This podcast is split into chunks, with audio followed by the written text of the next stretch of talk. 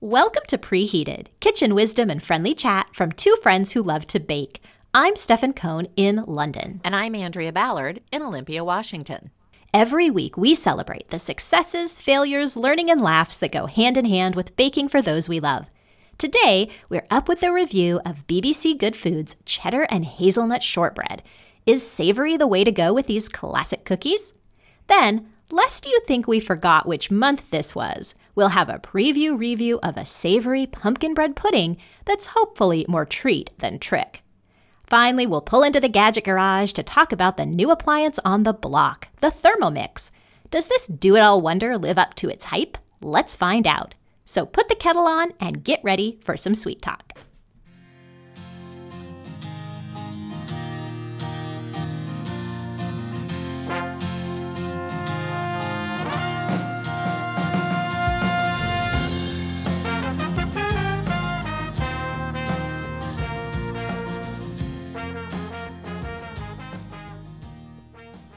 Stefan, back in January of 2019, I went on a mm-hmm. bakery crawl through my hometown of New Orleans. Do you remember that? I do remember you ate some delicious food along the way. It was quite an adventure. And one of the places that I really enjoyed was called Breads on Oak. Okay. And it's a vegan bakery, which is not unusual to me up here in the Pacific Northwest. Yeah. But I think it's very new wave for New Orleans. At least it probably was at the time that it opened. Okay. And it may still be. Okay. The other day I was looking at the Instagram feed of that bakery and the owner posted a banana cream pie and she made a little comment in the notes about grew these bananas myself. So, oh my gosh, you don't see that very often.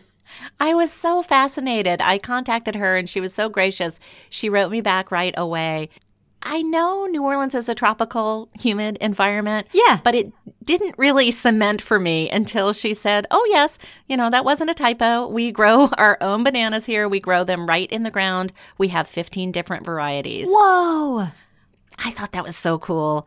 She also is able to make that banana cream pie vegan mm-hmm. by using coconut milk and agar agar. I wanted to just do a brief shout out for our vegans and Thanksgiving. It's coming up. It's uh, about another month away. Yeah. And if you're looking to make a vegan pie, think about using that agar agar and coconut milk. I think it's a great way to do it. And we talked about agar agar. I hope I'm saying that right. Um, we talked about it back in episode 95, where we had a segment on the importance of ingredients and we talked about gelatin. That's right. We did a big rundown on gelatin. And of course, if you are vegan, you don't eat that. So agar agar can be a really nice substitute. You know, Andrea, I bet that having a fresh banana is the same as having any other kind of crop that you grow in your own backyard. They must be incredible. And I know we have had this discussion before about other fruits, but I never considered 15 varieties of banana, but of course there are. It was so shocking to me when she said right. that. I had that same thought process like, oh, I thought there was a banana and I thought there was a plantain, and I thought that was it. But like so many commercial crops, there's the banana that ships well or, you know, is the nice appearance. But when you grow your own, you have so many more to choose from. I know. So I just wanted to share that with everyone. I think it was a really fun photo and it got my mind spinning on all the things you can do. So I'll share a link to her Instagram feed as well. So for our vegan bakers who might be down in New Orleans, Breads on Oak, it's a really fun place to visit. And Shemaine, the owner, is very gracious and lovely. And you know, vegan or no banana cream pie, one of my faves for sure. yeah, exactly. Well, Andrea, here we are in the fourth week of October. We are wrapping up our Simply Savory month. And this week, our bake along was the cheddar and hazelnut shortbread from BBC Good Food. When we introduced this recipe back in episode 147 last week, we reminded listeners you know, this show and you in particular have had really good success with shortbread starting back with the Earl Grey shortbread or London Fog shortbread we did and continuing kind of on throughout the the seasons. So Andrea, I'm hopeful that this was also a success. Let us know how it went for you. Yeah, that London Fog shortbread from episode 61 still ranks very high in my list of favorites oh, and oh, yeah. one of my favorite gift giving items because it's so unusual. Yeah, and so pretty. Stefan, this cheddar and hazelnut shortbread recipe from BBC Good Food came along at exactly the right time because I was starting to despair a little bit of our Simply Savory month. Oh no. oh dear. I am the avowed savory lover, and the smoked Gouda dinner muffins didn't quite work out at my dinner, and the Cornish chunkies, you know, didn't get a five star review from me. So Yeah. I was starting to think, well, gosh darn it. But Okay. redemption, redemption. Redemption in the form of shortbread, the best kind. Exactly. This recipe was really easy to make, and I made a slight change at the end, and I think it's just a nice addition. It's definitely not required. Okay. But it starts with blanched hazelnuts, which we discussed were hazelnuts with the skins taken off. We talked about that in last week's episode. Yeah. And I shared my method of doing that, which is just to place the hazelnuts in a kitchen towel and then roll them all around and rub them together. And I'm not too obsessive about it. If there's some that still have the skins on them, I don't worry about getting the skins off of every single hazelnut. yeah, I mean, isn't that an aesthetic thing? The skin's not going to hurt you, is it? I, that's my thought. Yeah, yeah. And I was lucky enough to find pre blanched hazelnuts just in the market. So I got to skip that step and it saved me a little bit of time. I know I'm kind of surprised by that because I think hazelnuts are, I don't know, the state nut or something like that from Oregon. Yeah, sounds right. I it, so it is interesting that you were able to find that and I wasn't, but I'll have to take a look where these were grown and report back because I, I didn't note that at the time. But yeah, I, I don't know I'd ever run across those back in the States, but here, just a run of the mill thing, I guess. Well, regardless of whether you buy them blanched or blanch them yourselves, you take a little over half of them and blitz them in the food processor. I do love the way the Brits write their words for food food processors and blenders. They're always blitzing and whizzing everything. It just makes it seem so kind of festive and I don't I know, like a party in your food processor. Give it a blitz. so much more fun. The rest of the hazelnuts, you go ahead and cut in half. Those you're going to press into the shortbread on the top. Yeah. Again, I was not too picky. If I cut them in half, great. If they cut in thirds, who cares? If they crumbled a little bit, didn't matter. Yeah. You know, I just did a really rough cut on those. Yeah, so did I. I mean, I think we've talked so many times about the rustic being our favorite over the very precise. That's how you know something's homemade. And then you take those hazelnuts and your stick of cold butter. Now, since there's only five ingredients in this recipe, I went with the best butter I could get, which in my case, I just love that Kerrygold butter. How about you? Yeah, me too. I am so lucky here with the European style butters just being really prevalent. So I can happily go with just the Waitrose house brand butter, which I highly recommend. Nice, nice butter fat and really good quality. Along with the butter, you put some plain flour or all purpose flour, some mature cheddar or aged cheddar, finely grated. I went with a local cheddar that we have here. It's from a company called Beecher's, and they make a cheese called Flagship.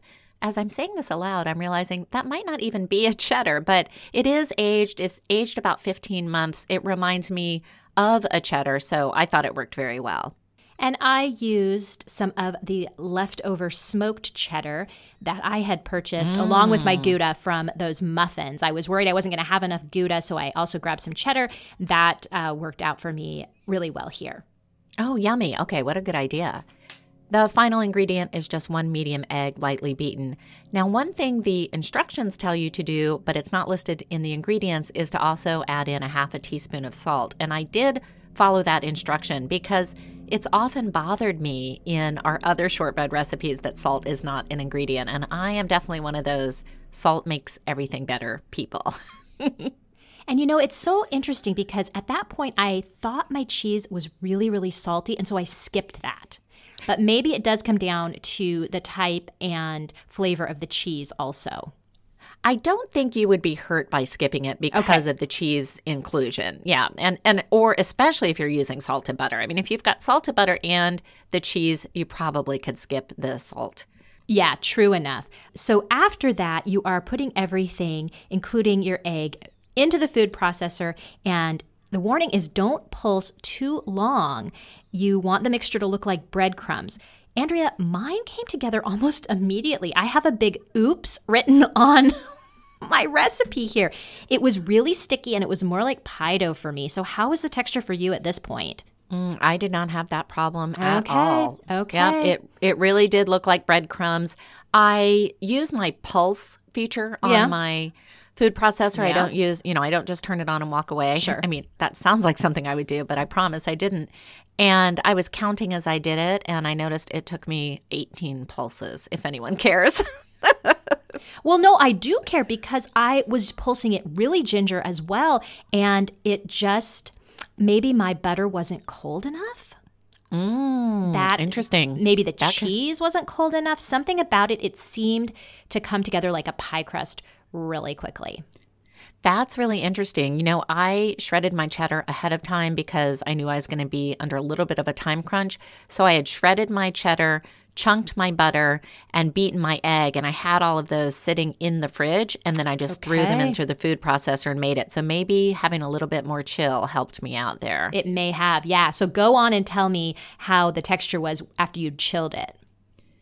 After I chilled it, it was like any other shortbread dough that I had worked with. Okay. Um, maybe a little less sticky. I did not find that I needed to add more flour to it to be able to work with it easily. Yeah. The instructions have you pulling off chunks of it and taking a tablespoon at a time, rolling it into a ball, putting it on your baking sheet, flattening it, and then pushing the hazelnut halves into the top of each biscuit. Yeah, right. Now, I made two separate batches. For the first batch, I followed those instructions and it worked out just fine. I just didn't think it was the prettiest because, you know, just that flattened ball, they were sort of rough and jagged and, and rustic looking. Yeah. So for my second round, I actually used my rolling pin and I used those rolling pin bands that allow you to get a consistent height on your dough. Yeah.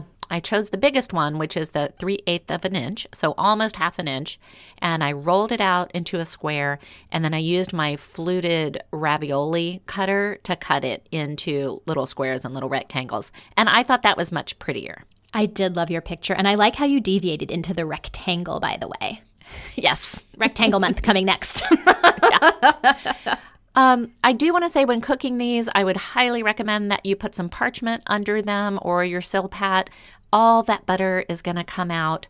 I made my first batch the day that I prepared the dough, and a lot of that butter came out. I made my second batch a day later, so the dough had been sitting in the refrigerator overnight, and I felt like less butter escaped and sort of spread onto the sheet. So that might be a little tip. I think it was a little bit easier to clean up, and I'm guessing that more of the butter was retained in the actual biscuit instead of going onto the pan. well, what's going on with chemistry this week? Because I. We had kind of quibbled a bit with BBC Good Food, just saying, you know, leave this ball of dough in the fridge for a couple of hours. And last mm-hmm. episode, you, the shortbread queen, had kind of said, you know, I'd say two, but the longer you can keep it in there, the better. So mm-hmm. I took you at your word and I left it overnight. But when I baked mine off, I had that seepage that you're talking about. In fact, it was incredibly oily. And my finished cookie then reminded me, Andrea, of have you ever made those little like grated Parmesan crisps? Literally, the recipe is you grate Parmesan cheese onto a cookie sheet and bake it. I'm a huge fan of the cheese wisp. Yes, Oh, I is that what they're it. called? Tell me That's again. what the I cheese call them. wisp. Oh, I love it. Cheese wisp.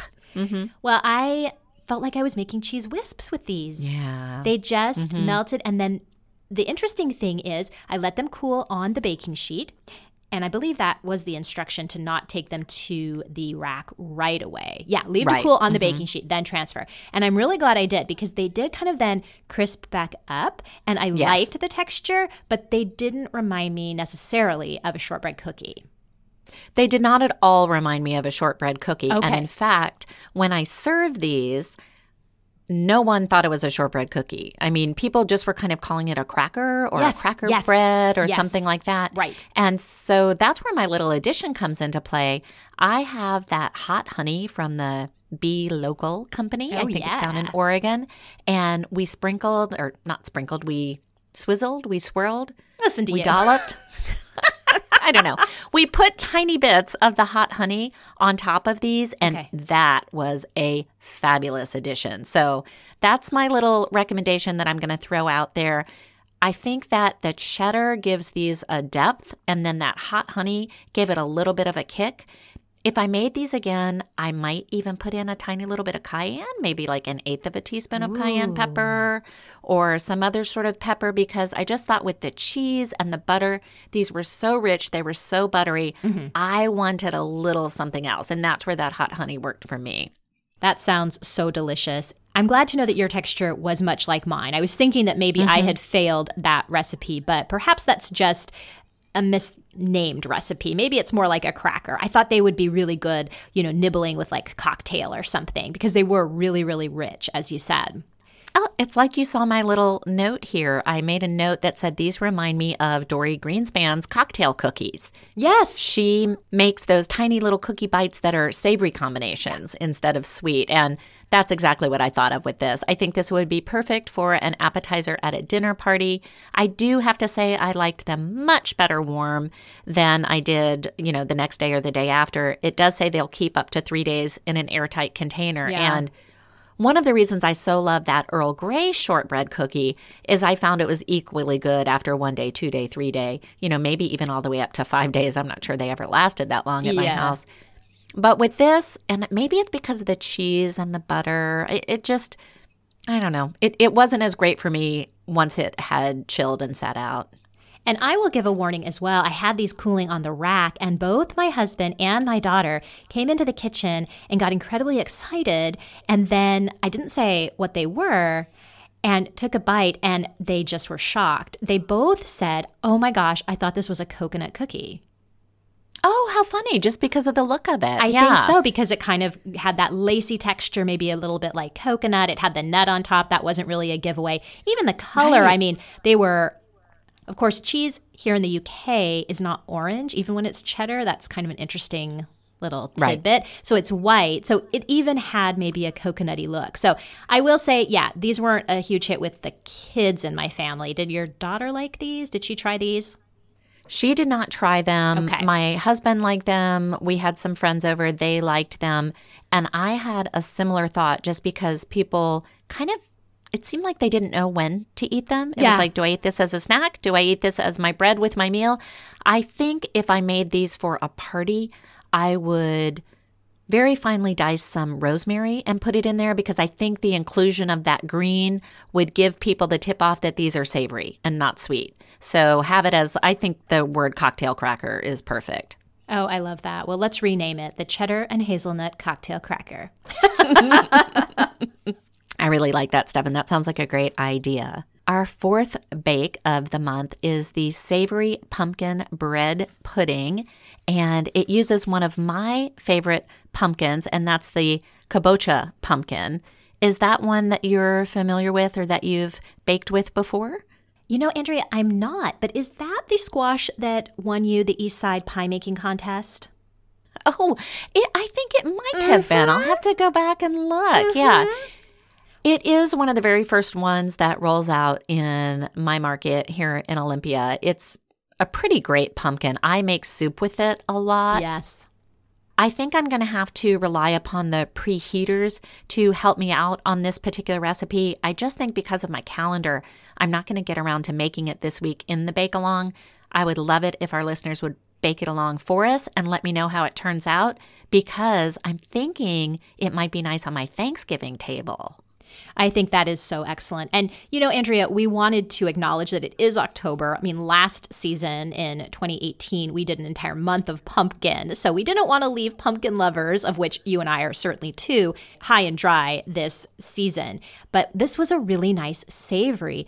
And you and I are also really big fans of recipes like this, which take the bread with some cream and eggs and cheese. And here they're using Gruyere, which is one of my favorite cheeses. And then Me you, too. you assemble everything in your 9 by 9 by 2 in this case. And what do you do? You refrigerate it overnight and bake it off in the morning or whenever you're ready to cook. And it almost doesn't get better than that. And I think, especially for Thanksgiving or any big holiday, when your kitchen is packed and your oven is full, it's so nice to have a dish like this that is already done. And, well, I guess you still need your oven. So it doesn't help if your oven's full, but you don't need the counter space and all the prep work. You can just pop it in the oven and then be done. Yeah, so as you guys know, this is the fourth week. We won't be reviewing this one, but if you do bake along, I think Andrea and I are both really interested in how it turned out for you. And remember, we'll have a link to these recipes in our show notes for this episode, which is episode 148 on our website, preheatedpodcast.com, as well as in our Facebook listeners group. Andrea, when we were brainstorming ideas for October mini segments, I suggested we pull into the gadget garage to talk about the Thermomix. And I believe your reaction was The what mix? Don't worry, I hadn't heard of this until recently either. And there's a reason. Although it's been around for almost 40 years, this German appliance didn't reach US shores until 2016. But many of my friends here in London have one or have been asking my opinion about buying one. So I thought it was time to brush up on what Wired magazine calls the smartest tool in the home chef's arsenal. High praise indeed. Now, you and listeners know that one thing I can't abide is a one and done appliance. that is, a gadget that only does one thing. So, for me to spend money and devote counter space, my gadgets have to work hard. So, I'm dying to know, Stefan, what exactly can the Thermomix do for me? Well, the better question may be what can't it do for you? Ooh. This innovative appliance that looks a little bit like a blender sitting inside a bread machine can. Are you ready? Weigh, mix, blend, stir, chop, heat, mill, and boil.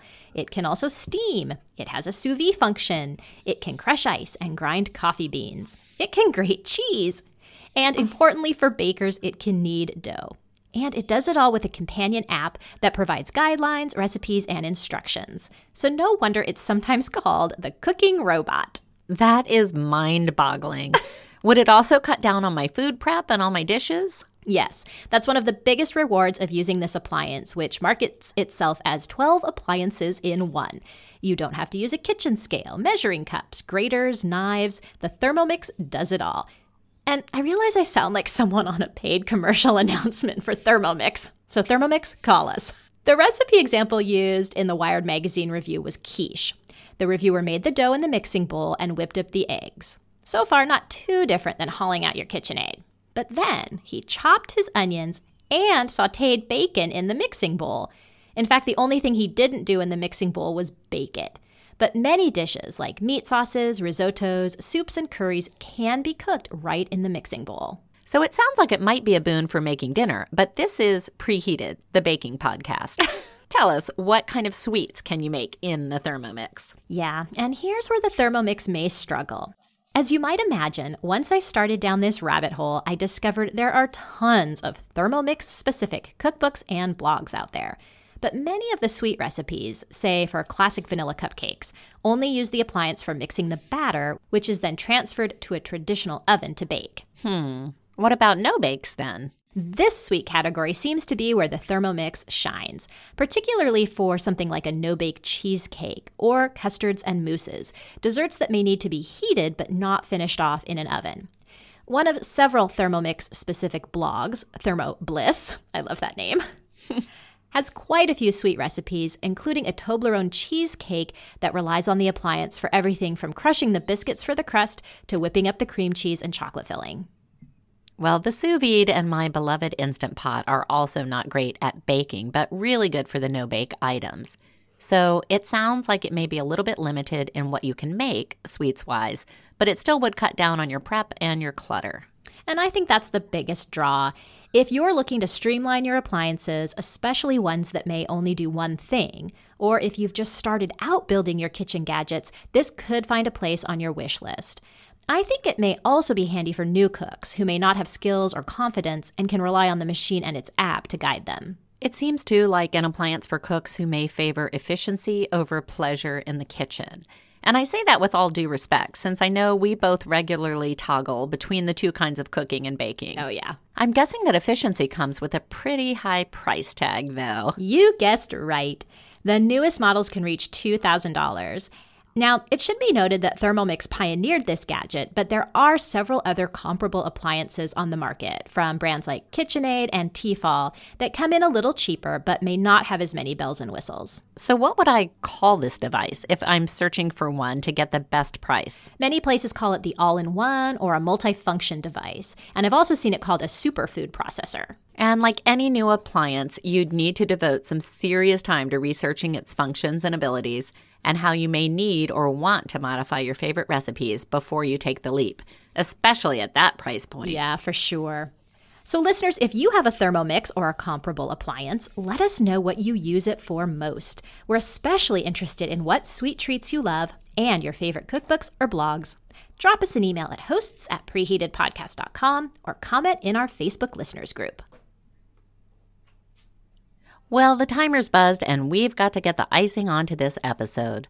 We release new episodes every Monday morning, and next week we're kicking off our birthday and anniversary month with a full lineup of cakes, specifically one layer wonders to help us through all of our celebrations in style.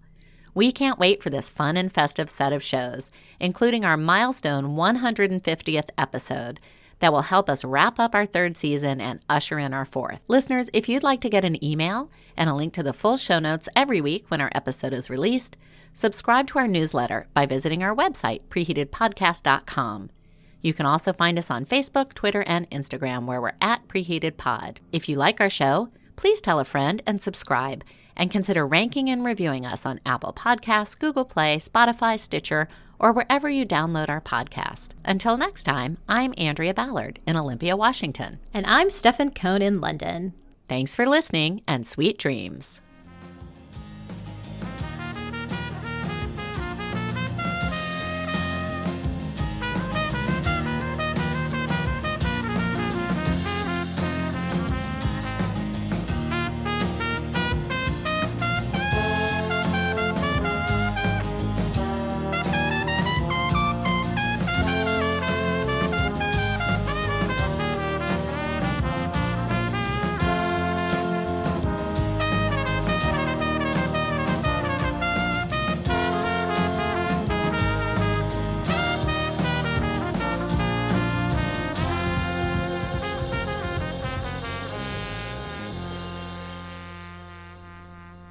Preheated is written, hosted, and edited by Andrea Ballard and Stefan Cohn in association with 24th Floor Productions.